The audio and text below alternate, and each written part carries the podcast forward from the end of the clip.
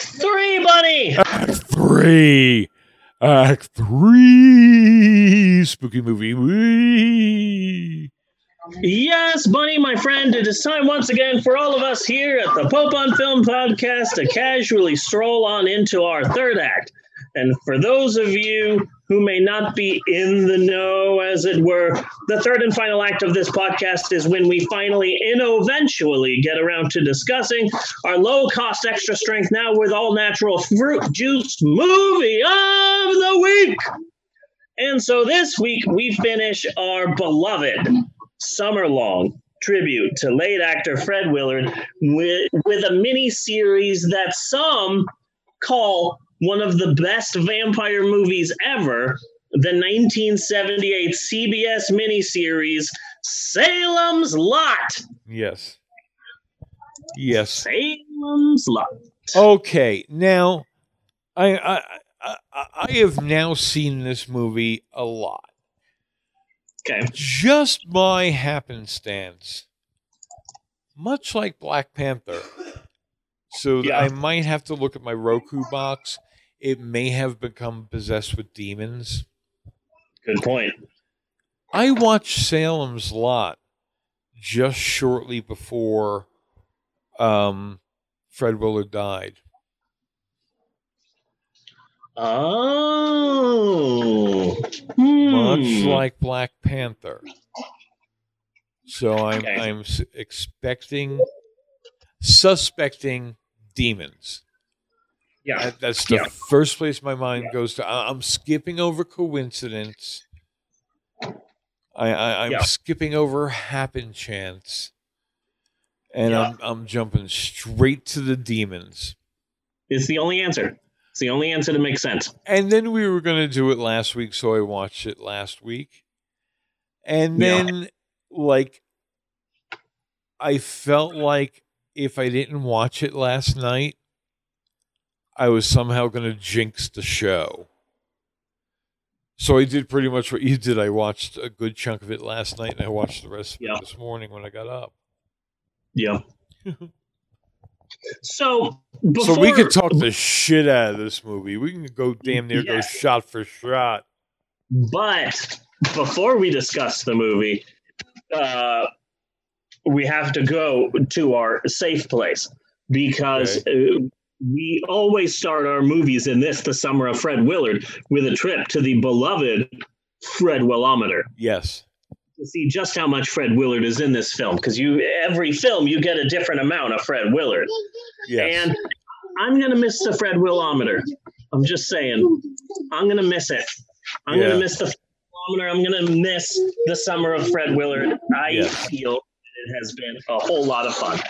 I think this is is one for the for the history books. Yeah, Yes. and I'm gonna miss it.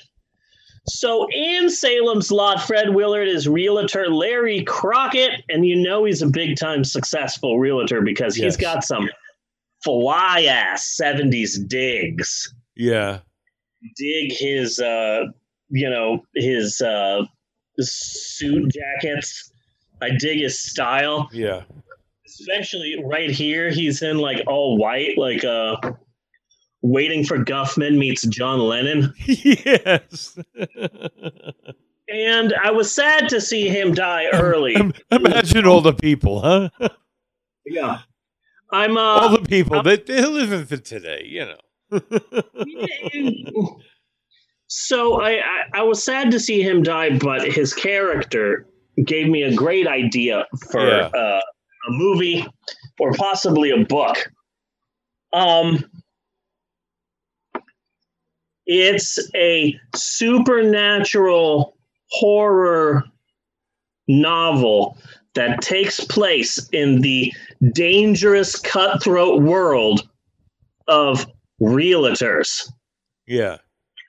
and the character Buck Johnstone. That's yeah. his name. okay. Okay. He's a realtor, mm. but he's a realtor in a small town in Maine.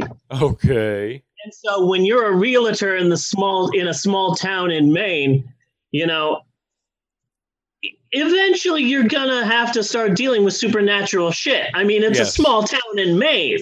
Yes. So so he's like a an amoral salesman. And at first, you, you see Buck Johnstone in Yeah. my mind is Fred Willard, and he's hunting supernatural things. And he's like, huh, there's Yeah. a mysterious man who's appeared in town.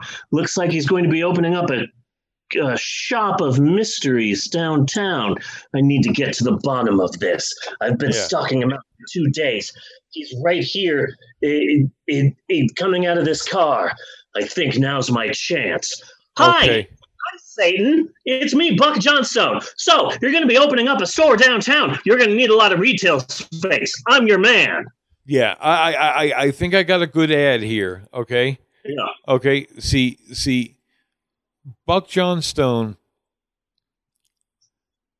because he lives in this town, what winds up happening is like, okay, uh, you, you like that house? You like that? that? Okay, that's a good. Okay, um, I can get you a really good price on that. I can get you a discounted price on that house, but full disclosure, I need to ask you: Are you okay with Poltergeist? I mean, really, they only kind of create mischief, you know. Um, they could be noisy though, you know. Um, kind of like having sprightly mice, you know, kind of Follow up. something like that. and, and then from there,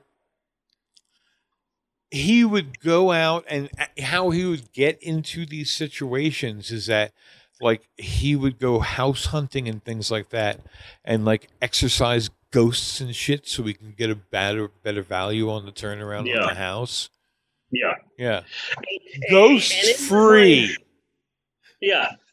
In my mind, he's a supernatural, he's a paranormal investigator, but only for realty purposes. Hi. So, are you a vampire? You're going to need a lot of space, yeah a lot of open rooms for the caskets. I can put you in a really nice castle up on the hill. maybe we could see Fred Willard go to like a convention Yeah. of all the realtors um in questionable places. You know, like the realtor from Collingswood, from Dark Shadows, uh HP Lovecraft, what's that? Mist- Mistotonic? Yeah. or something like that. You know, realtors from all of these places at a convention, just all like, like this is his costume because, well, it's Maine, you know. Yeah. But you, you know, but they could have like fucking bandoleros, or he's he's he's really successful at selling property to supernatural like uh like uh so you guys are werewolves huh i can Yeah. get you in a really nice cave but he has a hard time with normal humans because it's like Yeah. uh, it's like uh yeah it's a really nice house i can get you a really cheap deal there is one catch this house is right by a summer camp i only sell to virgins are you guys virgins have you fucked because if you guys are fucking a lot, I can't put you in this house. It's a danger. I, I, I, the- yeah, By the lake. I need you guys to be virgins. I'm gonna have to have you sign a, a five year no fuck lease. Yeah. It's like this house is really nice. Uh, it- it- there's a few problems. There's a leak in the kitchen, creaky floorboards. There is a poltergeist. I will need five years of rent up front because a lot of the people who live in this house do end up slaughtered. Yes, But You can't beat this price. yes. You cannot beat this price. No. But this is my idea, and it's all just Fred Willard. Fred Willard Yeah. is the supernatural realtor. Yes. I just love it. It writes itself. Which means while while that all plays out, there'll be a lot of giggling in between. Yeah, yeah. It, in my mind, it was like a funnier Night Stalker. yes, Cold, yes, cold, yeah, the Night Stalker. Except now he's like a slimy salesman yeah, instead of a journalist. yes. But I I've been thinking about this nonstop, Cool. and I, Cool. just, I love the idea. It's such a I- good idea. I like the idea a lot. Yeah, and I'm very upset that uh, Fred Willard uh, died so soon into this three plus hour movie. But he was so close. Johnny Five, Yeah. Johnny Five minutes, Fred Five, Freddie Five. That's what that's what Natasha called him, Freddie Five, who a surprisingly number, a surprising number of times during our summer of Fred Willard popped up at exactly five minutes into the movie. He Yeah. popped up six minutes and thirty seconds in. He was this close. Yes. Yes. To six minutes. Yes. Freddie Five, he was this close to finishing it off. Okay, uh, we're done with the Fred Willometer. Bunny, what, are your, Yes. What are your preliminary thoughts? My on- preliminary thoughts is that this is one of one of these movies that you you need to consider the time that it was made in. You know, Yeah, TV has a hell of a lot more respect and puts a hell of a lot more money into its productions now than they did. Oh, okay, it's starring David Soul. Hutch. Hutch. How Starring much Hutch? do you think? How much would you pay Hutch as a television network for him to be? I wouldn't go over twenty five grand. Okay, that's me. I wouldn't go over twenty five grand. You know, Yeah, that's a good Yeah. chunk of your year. What am I supposed to do? Support you every year? No. yeah, so so it's kind of on the corny side too because everything Yeah. is you could see that everything's pretty low budget it cost four million dollars to make this, and Yeah. it's like this is a three-hour miniseries. You know, Yeah. like so.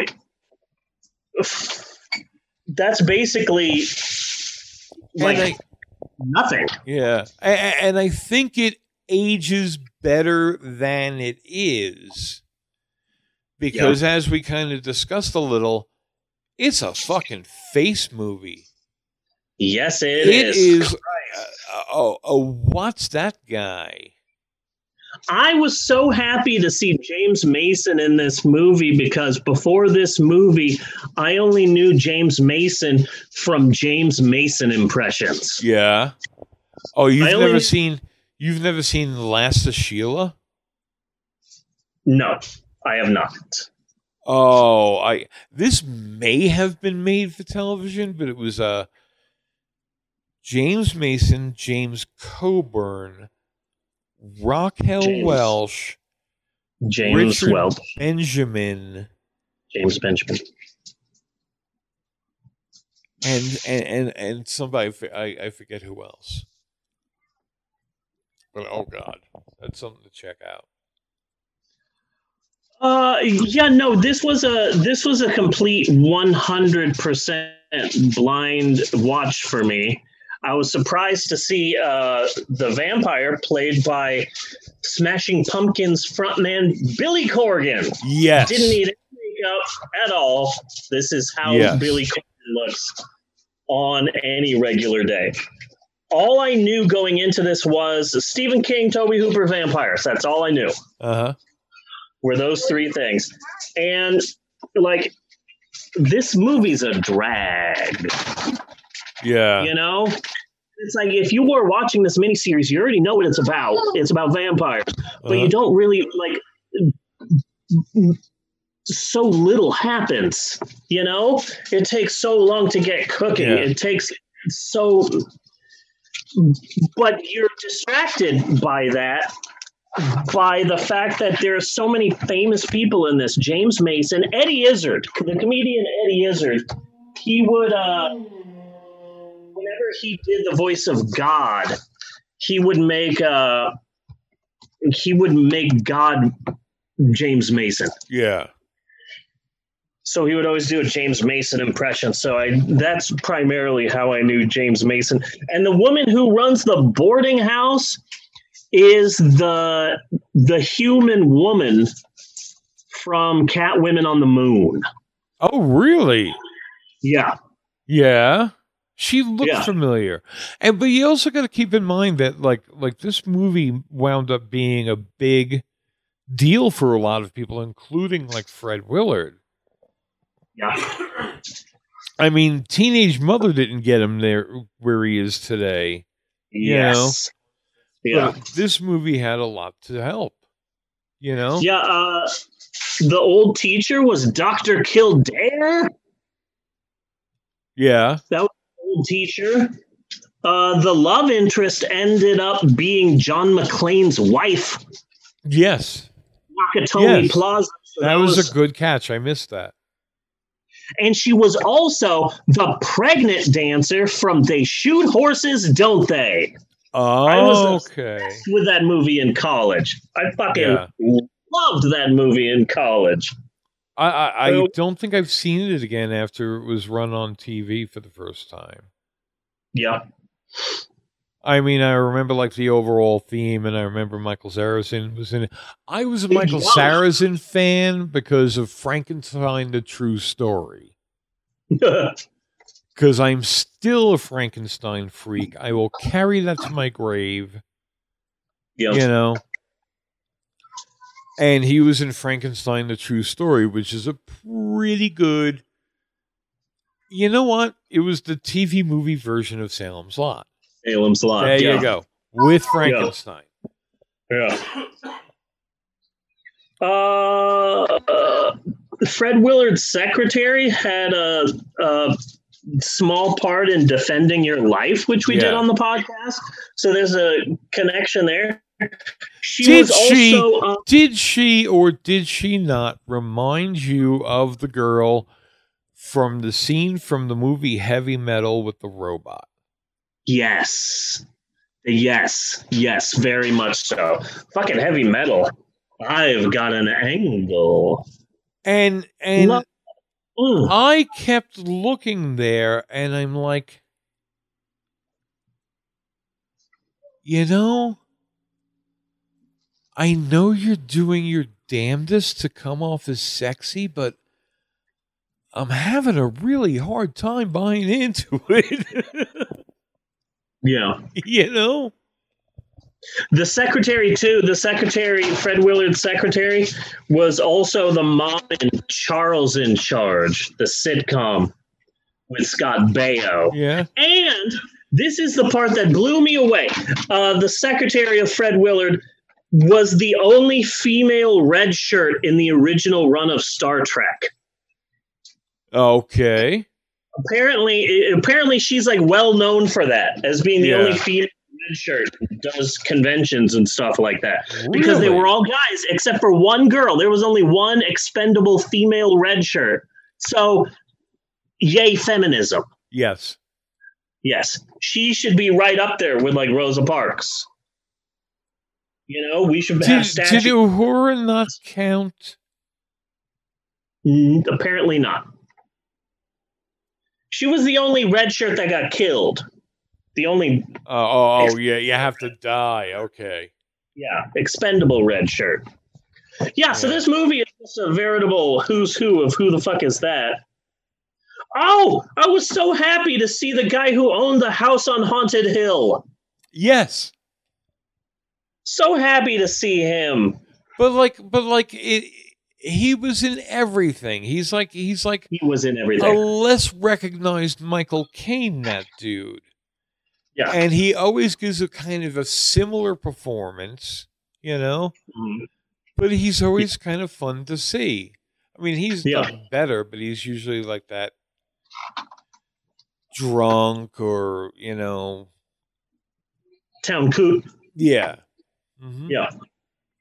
But he And was in so much stuff. It was like, well, yeah, he. I, I felt he was more like, well, of course you were in this. Yeah. But is this, as Twitter user at Lee Corno Henry said, the best vampire movie ever? Oh no, No, no. of course not. Because I have a list, Bunny.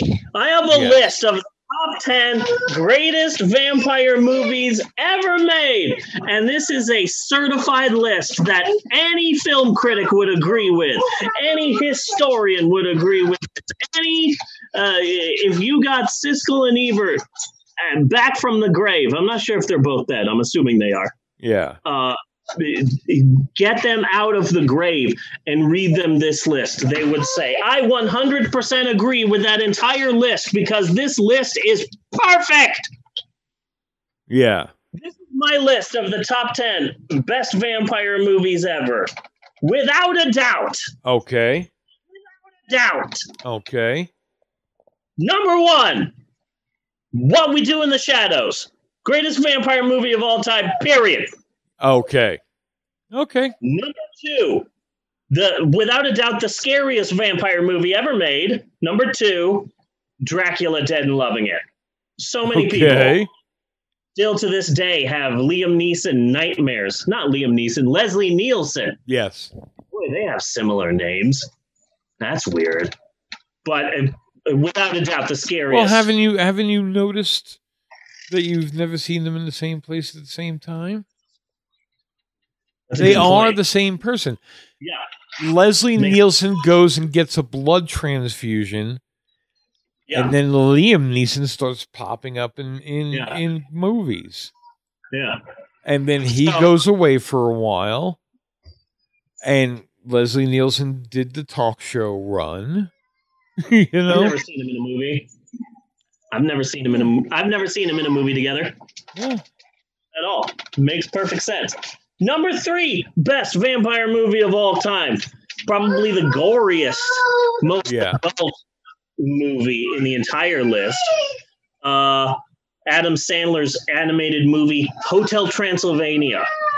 The amount of gore in there okay, is intense. Number four, Hotel Transylvania 2, a decent sequel. okay, Number five, one of the spookiest vampire movies of all time, Twilight. yes, And don't worry, Bunny. Number six is Twilight 2, New Moon. yes. Don't worry. That one is also on the list. Number seven, Just Bitten. yeah, Jim Carrey Okay. as a vampire. What we all want. Number eight, Eddie Murphy's Vampire in Brooklyn. yeah, Number nine, Blade 3 Trinity, the one that featured Triple H as a vampire. okay, And number 10 in my list of the top 10 greatest vampire movies of all time Hotel Transylvania 3 Summer Vacation. That's Okay. when they go on a cruise. They go on a cruise. yeah. I mean, this movie is good. Yeah. Uh, well, like like I think you really have to take into consideration eh, the circumstances it was kind of made under, like cheap TV fucking movie, Yeah, starring it- David Goddamn Soul. When it Um, was made and the time period that it ran on TV. I, I, I saw this movie pop up on a lot of people's lists of their favorite vampire movies, and in my mind, I thought, okay, maybe. Like I was two years old when this ran on TV, but if I was Yeah. like seven, eight, if I was if I was like ten years old watching this on TV, oh yeah, this would probably scare me to death, and, and I would probably grow up loving this movie. So, like, I was an Mhm. early Stephen King adopter. Okay. So, this is the first Stephen King novel that I had ever read before the movie came out. Yeah. You know, so obviously it's a bit of a disappointment. I can't believe that you dislike that scene that you that you posted. the one on tw- which one? Uh, The- with the little boy vampire. Yeah, I thought that was a Yeah. great scene. I thought that was hilarious. Yeah. But I give this movie so much credit because it's, it's Tobe fucking Hooper. You Yeah. know? Yeah. So I give movie so much credit because, like, this is Tobe Hooper at his goddamn prime. This is only five years removed from Texas Chainsaw Massacre, you know? yeah. He's still near the beginning of his career. He's still kicking ass. Two years After this, he makes one of my favorite horror movies of all time, The Fun House Yes. where the teens get stuck in the the the spook house ride at the fair Yeah. and there's like a a twisted family and a demented guy with a messed up face and he's picking them off like that movie i think is legitimately fright, frightening and Yeah. I absolutely fucking love that movie. And then a year after Funhouse, he did Poltergeist, which some people now say was 100% directed by Steven Spielberg. But since he was a wholesome, uh, big name, he hid behind the name Hey, no, not me, directed by Tobe Hooper. Blame him Yes. when the movie comes out, Yes. but that he actually directed it. But uh, Salem's Lot is Tobe Hooper at his best. He did the best with what he could on TV in 1979. Yes. My favorite thing that I figured out looking up the the background of this film was that they're filming it in some small town in California and they can't get a creepy ass house. There's a house up on the hill, but it's a regular ass house and they can't get a creepy house. So they spent $100,000 building a fake front Yeah. for a normal ass house. And it's just a normal ass house, but they built this massive facade to cover the front of it. yeah. So looked like the creepy house up on the hill when in fact it's just a regular ass house with like a with like a you know like Universal Studios Uh-huh. backlot ride. Yeah. Oh yeah. And the pictures of that are hilarious. The problem that I, another problem that I had with this is because this is one of Stephen King's first novels, this reads like a parody of Stephen King. Yeah, you would mention that, and I, I think you would having a hard time getting it across in text. It, it, it's just, this was his first, one of his like first novels. But now that we've had his entire career, looking back at this first one and saying, "Hmm, a troubled writer with a troubled past. Yeah. goes to this small coastal town where an old man is opening up a strange store. And I'm like, oh, that could be eight of Stephen King's books, Yeah. you know? Yeah. Like that is I- so many Stephen King's. Like, like you see things in in Salem's Lot that become so much Stephen King tropes. Yeah. You know? Yeah. Oh yeah, but but like like I, I me personally cuz I was a big Stephen King fan as he was coming up. Uh when he kind of got to Gerald's game and Dolores Claiborne, I kind of lost a bit of interest there. Picked it up some. He had me with the Gunslinger Slinger series. You know, but like like this was a big movie for him too you know because like this is the first time like his name was not a draw for the shining Yeah. stanley kubrick's name was the draw for the shining Yeah, because he he was super famous after uh, his big break of faking the moon landing. yes. Yes. Yeah, so stephen king became became a name because of the shining. And this is like the first time and, and like carrie was before that and he just didn't Yes. get recognized at all for that shit. But this was the first time it was like stephen king's salem's lot yeah, and like them or love or hate them these people are all the best television had to offer at that time yeah, yeah. Yeah. It's and a lot of them have gone on, and that's why they're faces. yeah, yeah. I I remember the big days of like uh fucking Thornbirds, Shogun, Yeah, Roots, big ass miniseries. Oh, and of course our favorite miniseries on this podcast, The Spoils of Babylon. oh yes, that amazing miniseries. God, what was the name of the writer? That's gonna kill me. That's gonna kill me. Something Saint name? John, wasn't it? I don't know, and I don't want to Google it because then I'm a quitter. Yeah, Ugh, I don't know. Thor, Thorn Rush. The, uh, mm, I don't know. I don't I don't know. Von Rosh, no. Mm, tip of my tongue. Tip of my tongue. Yeah. Eric Jonrosh or something to that effect. I don't know. I don't know. Oh, I loved that. I loved that. That was fun. And and also keep in mind that that Stephen King miniseries for like the most part were kind of they weren't like they would get a big bump for being a Stephen King miniseries, but the miniseries itself they they weren't that great. This is one of the better ones. The Stand wasn't bad. Yeah. You know? And if you remember, there was also a whole period like nobody can make a Stephen King. Stephen King movies are all made for TV because nobody could make a Stephen King movie. Yeah, like a two hour Stephen yeah. King. Yeah. Yeah, and that was the space and all the characters and all of the subplots and all of that. That like, yeah, it has to be on TV because you need to give it like four or six hours. Yeah, and and yeah. that and that um that became like a weird ceiling for him yeah. that existed for a while for God knows what real reason until pretty much Rob Reiner broke it first with Stand By Me. Yes. And then Frank Darabont did it with um Shawshank, right? I I believe so, yeah. And then it was like, okay, we can make Stephen King movies, but only these type of Stephen King movies. Something that has less of a supernatural element. Yeah. You know?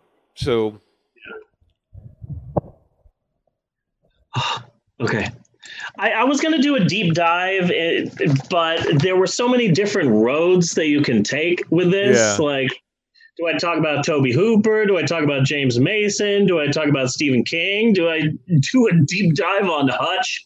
For shit's sake, we talked about Stirling Silliphant. I swear, yeah. like it three times in this goddamn podcast.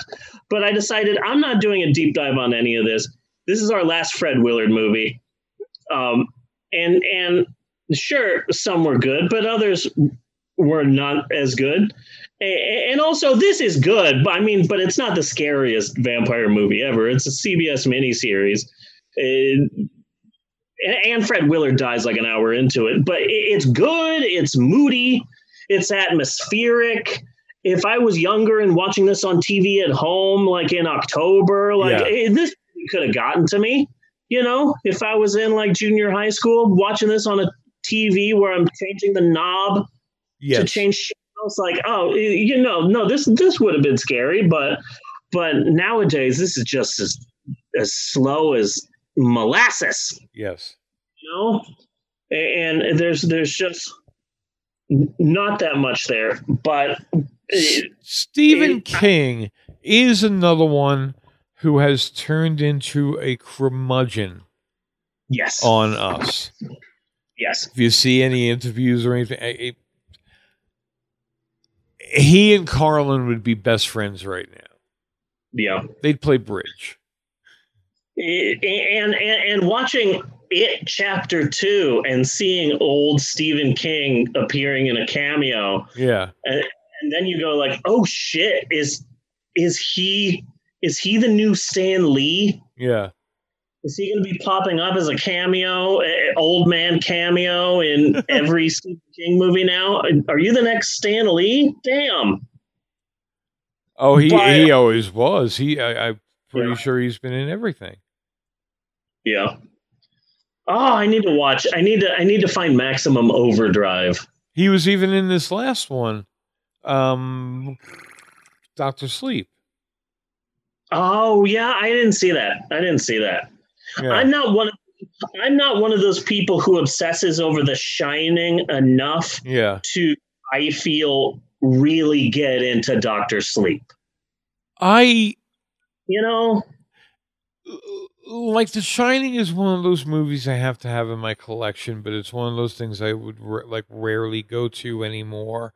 Like, yeah, I, I think it was a really great movie, but like I've hit a saturation point where the bunny going down on on Carl or whatever his name was just I okay, you know, it's just played out.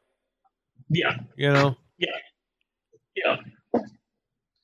So, so, but, but uh, Tobe Hooper, man. I mean, this film gets two thumbs up just for being a 1979 D- Tobe Hooper directed movie. You know, Yeah. like I, I can see why people like it. I, I, I mean, it's aged, but Yeah. uh, it, it, it was all right. It was all right. Well, again, I believe it's getting better now that it's aging just for that nostalgia factor, yeah, you know, Yeah. of all these faces, yeah. you know. But um, but that's it for our summer of Fred Willard.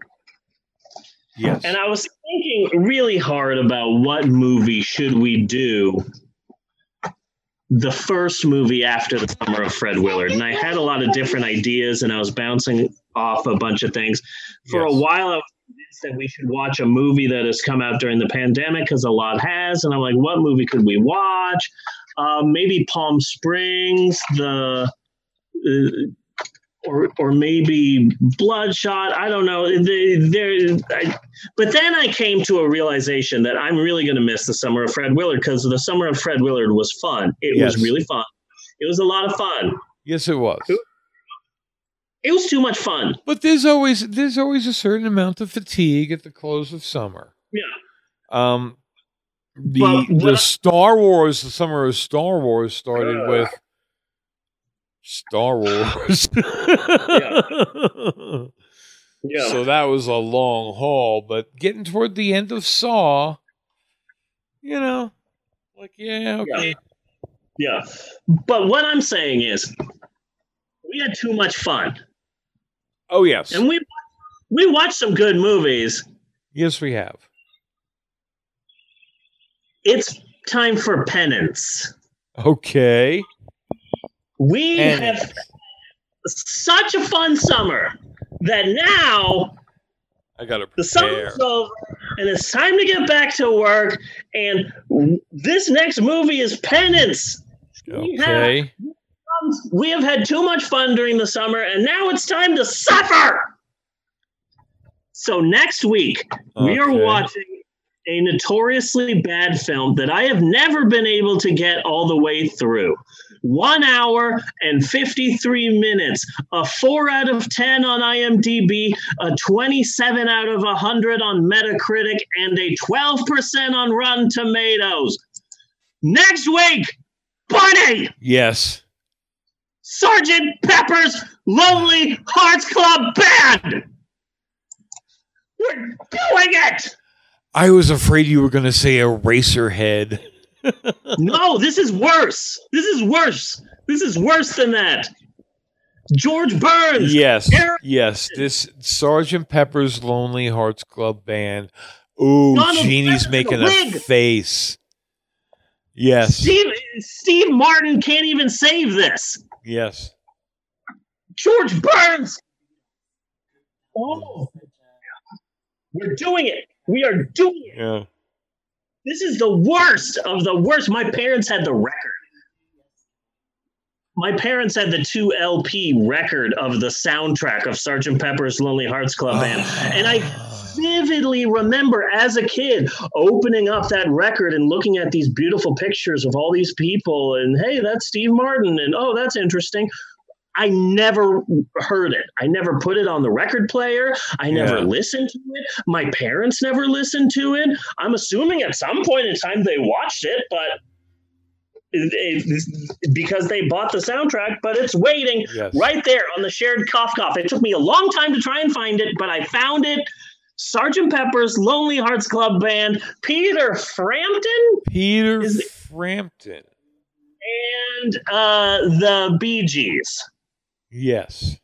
and the Bee Gees, and George Burns, and They were they were so Hansel at the time. yeah. Uh, the Bee Gees fight Aerosmith. Yes. They do. The bad boys of rock and roll. and Steve Martin sings Maxwell's Silverhammer. And then it's Sergeant Pepper's Lonely Hearts Club Band, but as far as I can tell, most of the music is fucking Abbey Road. Yeah.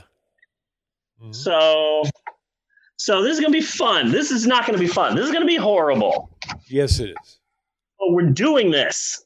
More people need to know about this movie. Yes, talk they about- do. And it's like, if you don't mention Sergeant Pepper's Lonely Hearts Club Band, then you're missing something. Yes. So we're doing it. I am excited for this horrible movie. Yes. Although, in all honesty, I really hate Yellow Submarine. The movie, Oh God. it's difficult to get through. It is difficult. I to get through. have really tried to like that movie, but It its ten moments. hours long. It has its moments, but they don't come fast enough. Yeah. I like Hey Bulldog. I like the All Together Now at the end. I like, you know, but but but yeah, no, it's it, it's it feels like a French art film. Mm-hmm. Which I also can't take. That's another. Pro- uh, what is it? Forbidden World. Yeah, I I don't think I've ever made it through that fucking movie either. yeah, Yeah. but yeah, next week, boom, Next week. Sergeant Pepper's Lonely Hearts Club Band. I'm really excited about next week. Now, I have a dilemma before closing out the show, something that we talked about a bit on break. Okay, How do I let people know on Spotify that On we're on Spotify if they don't know we're on Spotify? you just broke my mind. See? I don't know. we can only hope that they happen by SoundCloud somehow, happen by in Spotify, and also like maybe passing by SoundCloud or Mixcloud or iHeartRadio or Stitcher or Pandora, Pandora, um, iHeartRadio. iHeartRadio. I thought I said that. I, I, I, I, you know, so like they would have to go to another source Yeah. to find out, like, oh my God, they're on Spotify. Well, film is now on Spotify. Yeah. Which I think is like the new radio now, right? I don't know. Natasha listens to it constantly. Yeah. She has it on all the time. But as far as I understand, it's like iHeartRadio or or Pandora. It's just another version of that. Yeah. But it seems like it's the hot one. Oh yeah. You know, as Facebook is to MySpace, Spotify is to iHeartRadio. Yeah. Is That's kind of what I'm getting here. yeah. I So don't know. throwing out a message in a bottle. We're now on Spotify. Hooray. Hooray. so join us over on Spotify if you want to listen to the show and watch it on Facebook. Yes. I concur. Uh, so next week we're doing Sergeant Pepper's Lonely Hearts Club Band, which uh, may very well be one of the worst films of all time. But now that I'm looking back at this week, Yes. the highs and the lows, the ups and the downs, the twists, the turns, the suspense, the drama, Yes. the love. I gotta say, I think this has been a pretty good episode of the podcast. This has been a damn good episode. Okay, I felt the same way, but I didn't want to step on your toes. You're the person who gives that classification and not me. Yeah. But I, I concur. I concur, good sir, with yeah. your ass- So until next week. Yeah, I did. I am Bunny Williams. And I am Reverend Stephen on behalf of Natasha and Maxwell and Eleanor and Emerald and everybody else in the house. I just want to say thanks for listening, and we will see you next week, you godless heathens. Everybody's outside cooking out. Do do do do do do do do do do do do do do do do do cut and print.